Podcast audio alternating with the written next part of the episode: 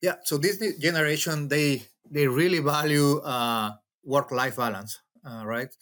So that's something that normally doesn't happen on a pig farm.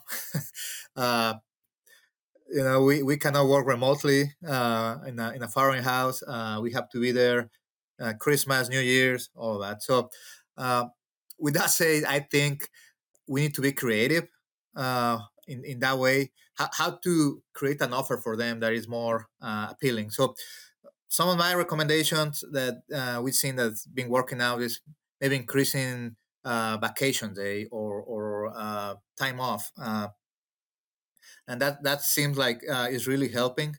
And other part, like, like I mentioned before, they are sending met, uh, money back to Mexico or their countries.